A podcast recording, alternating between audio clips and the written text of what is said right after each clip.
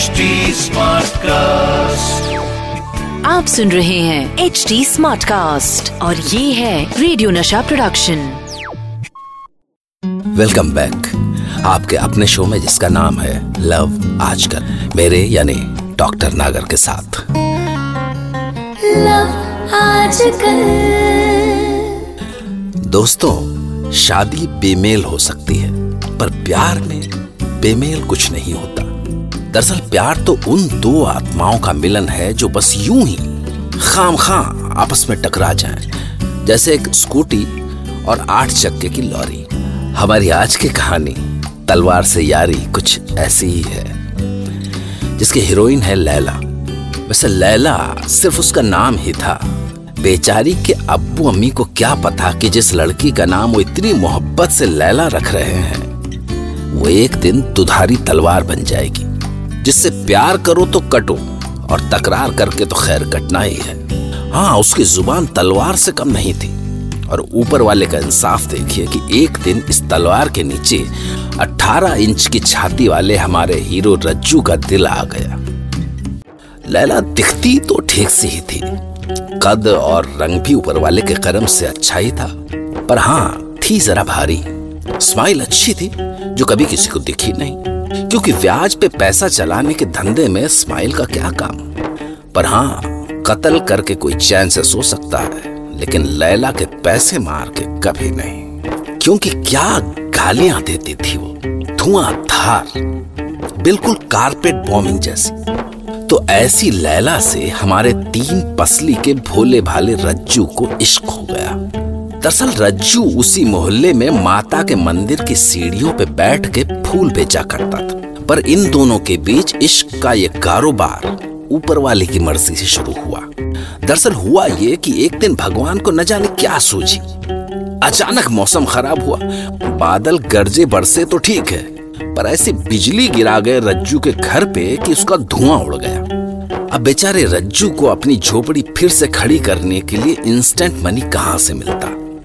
तो किसी ने सुझाया कि भाई जाओ लैला के यहाँ से कुछ कर्ज ले लो और चार रात घर से बाहर खुले आसमान के नीचे सोया रज्जू पहुँच गया हमारी लैला की चौखट पर। फिर तो लैला ने जैसे ही दरवाज़ा खोला, उसे देखते ही रज्जू के दिल की घंटी ऐसे बजी कि जैसे रोज माता के भक्त मंदिर में टन से घंटी बजाया करते। क्या है?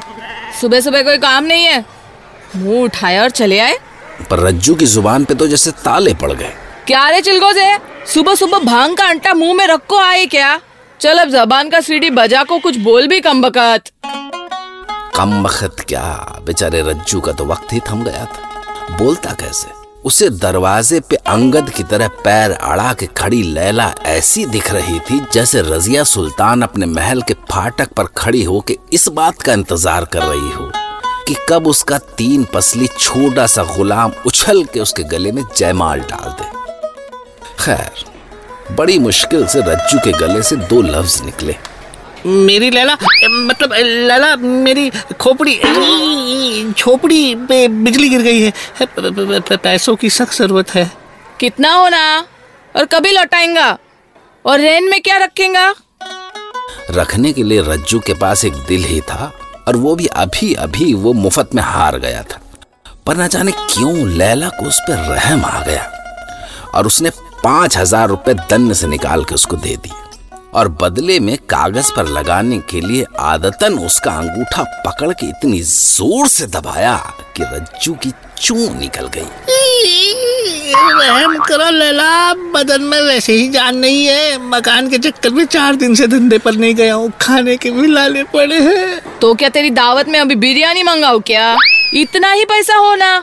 इसी में धोना इसी में निचोड़ना। लैला अपने कर्जे की उगाही के लिए आके रज्जू की छाती पे सवार हो गई। अरे बेगैरत बेईमान नामाकुल क्या रे? पैसा लेके अब्बा का निका पड़ा है क्या? अरे असल नहीं तो सूद तो निकाल। रज्जू बेचारा अभी लैला की ब्यूटी देख के अपनी आँखें भी नहीं सेक पाया था कि लैला ने उसके खानदान और मोहल्ले की परेड शुरू कर दी। ए ये सौ रुपए किसे दिखा रहा है माँ की किरकिरी? पाँच टके के हिसाब से पाँच सौ रुपल्ली होना दो महीने का। बाकी क्या अपनी फुप्पी की पर जब रज्जू के पास पैसे हों तब देना। पर लैला इस धंधे में नई तो नहीं आई थी। जल्दी ही वो समझ गई कि ये वो भैंस नहीं है। जो घास खा के पकोड़े निकालती।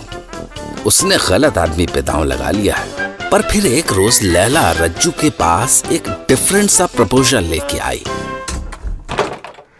सुन रहे कुर्बानी के बकरे तू अपने कान का हलवा निकाल के मेरी एक बात सुना हाँ? हाँ बोलो मेरी बेगम। ए, ए, ए क्या बे बेगम किसको बोला बे? ए सुन लैला के साथ दिल लगी नो को। दिल? क्या दिल? कहाँ का दिल? किसका दिल? ए, मैं तो कह रहा था ए, दो चार महीने की मोहब्बत है। मोहलत दे दो मोहलत। लैला? क्यों बे तार पे टंगे सूखे पैजामे? बिजली तेरे मकाना पे गिरी के काना पे बे? ये तेरी रबड़ की जबान खींच को गुलेल बनाएगी मैं। कोई और होता तो लैला के इस तूफानी अंदाज से काँप ही जाता पर लैला की मोहब्बत में रज्जू के कान ऐसे साउंड प्रूफ हो गए थे कि इधर लैला तोपें दागे जा रही थी और उधर रज्जू सोच रहा था कि अगर सचमुच उसकी ज़ुबान से गुलेल बन सकती तो वो सबसे पहला निशाना तान के लैला के दिल पे ही लगाता। पर तभी उसके कान में लैला का प्रपोजल सुनाई दिया। सुन बे रज्जू मैं एक ही छाल पे तेको छह महीने का मोहलत देना। अगर तू मेरा एक काम करने को बोले तो। हाँ बोलो बोलो लैला। तुम्हारे कपड़े धोने या बदन दबा दूँ तुम्हारा? ए चुप। तेरी जबान है कि चार मीनार एक्सप्रेस? रुकती नहीं। कम बखत मारा। अभी ध्यान से सुनना। तिवारी को चार साल पहले मुझसे कर्जा होना। कुत्ता लौटाने का नाम नहीं लेता। बस तू जाना कि सिकाई करके आना उसकी।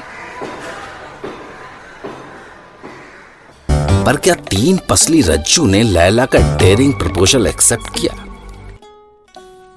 अबे तिवारी ए तेरी ये औकात लैला का पैसा मार के बैठ गया कम क्यों वे तू लैला का कौन है मैं मैं मैं मैं मैं मैं मैं मैं लैला का मजनू बस साहब इसके बाद तो तिवारी ने रज्जू को ऐसा धोया है कि ऐसा तो धोनी भी नहीं धोता जब उसे तिवारी के आदमी उठा के लैला के आँगन में बिछी खाट पे डाल गए तो उसकी हालत ऐसी थी कि बस वो किसी तरह वन पीस में पहुँच गया था। उधर जब बड़े ज़ोर की हाय हुई सुन के लैला बाहर आई। किसकी भूपी मर गई? आए ये बिना पति का पार्सल यहाँ कौन रखो गया रे? गया तो बड़े चौड़े में था कि लल्लन तिवारी की हड्डी पसली। हड्डी पसली तो आदमी की तोड़ता लला पर वो तिवारी आदमी कहाँ था? साठ था सांड अरे कम वक्त मारी, ये तो बैठे बैठाए मुसीबत पड़ गई गले। लैला उसे वहाँ से भगा भी नहीं सकती थी। क्योंकि अगर इस हाल में कहीं गली मोहल्ले में जाके मर मर आ गया तो कोर्ट कचहरी का मामला हो जाएगा। हज़ार पाँच सौ अलग से जाएँगे। और ऐसे आँगन में मरने को भी नहीं छोड़ सकती। तो मन मार के नफरत के काबिल उस इंसान के पूरे बदन पे हकीम साहब का दिया हुआ खास फिरंगी तेल मलना शुरू किया लैला ने धीरे धीरे मेरी जान। आई। जान तो कमबकत तेरी वही चली जाती तो अच्छा होना। तीन पसली का कुत्ता? तो सारी रात रज्जू बुखार में बड़बड़ाता रहा। अरे कुत्ता ही बना लो, लाला। तुम्हारे आँगन में भौंका करूँगा भव भव भव सच कहता हूँ, जब से तुझे देखा है, खाना, पीना सब भूल गया हूँ, लैला। और मर जाऊँगा ना तो भी दिल में चैन रहेगा कि आखिरी सांस तेरी चौखट पे ली। लैला के कान में जब उसका बड़बड़ाना पड़ा तो वो बाहर निकल के आँगन में आई। क्या बकरा बे? कुत्ता बन के रहेगा? किसका? कमबकत किसकी मोहब्बत में मजनू बना फिर रहा बे? और तभी उसने सुना। अरे लैला क्या मैं जानता नहीं था तिवारी को है? नहीं जानता था कि वो पुराना पहलवान है पर तूने कहा था लड़ने को। तो कैसे ना कर देता लैला? तेरा कर्जा भी उतार सकता था लैला। घर बेच के बहुत पैसे मिल जाते। मेरा क्या है? स्टेशन पे जाके पड़ा रहता। पर तेरा कर्जदार बने रहने का ये मौका हाथ से चला जाता ना लैला। लोगों ने बहुत समझाया कि लैला तलवार है। तलवार से यारी क्यों करता है? पर मैं बोला, यारी करता कौन है? वो तो बस हो जाती है मेरी जान. रज्जू के मुँह से अपना नाम सुन के लैला को अपने कानों पे भरोसा नहीं हुआ। और जब उसको भरोसा हुआ, तब उसको समझ में आया कि बिजली रज्जू के कानों पे नहीं गिरी थी, उसके खुद के कानों पे गिरी थी। अरे तभी तो वो अभी तक रज्जू के प्यार की पुकार नहीं सुन पाई। अरे तीस बरस की उम्र हो गई। आज तक उसने कभी जाना ही नहीं कि प्यार होता क्या है। अकेली औरत जात और हज़ार मर्द, सब के सब उसकी जवानी के भूखे। आज तक इस तीन पसली रज्जू जैसा उसे कोई मिला नहीं प्यार के मायने बताने वाला। तो दोस्तों, कहने का मतलब यह है कि अपने महबूब को कभी हल्के में मत लीजिएगा। बेशक वो तीन पसली का क्यों ना हो? प्यार तो सिखा ही सकता क्योंकि उन तीन पसलियों के पीछे भी तो एक दिल ही होता है ना? तो मैं डॉक्टर नागर आपसे फिर मिलूँगा, आपके दिल के तार छेड़ने के लिए। तब तक आप प्यार कीजिए और प्यार बांटिए। और यूँ ही सुनते रहिए, लव आजकल, फिर वो ही दीवान की लव आजकल। आप सुन रहे हैं एच डी स्मार्ट कास्ट और ये था रेडियो नशा प्रोडक्शन एच स्मार्ट Smartcast.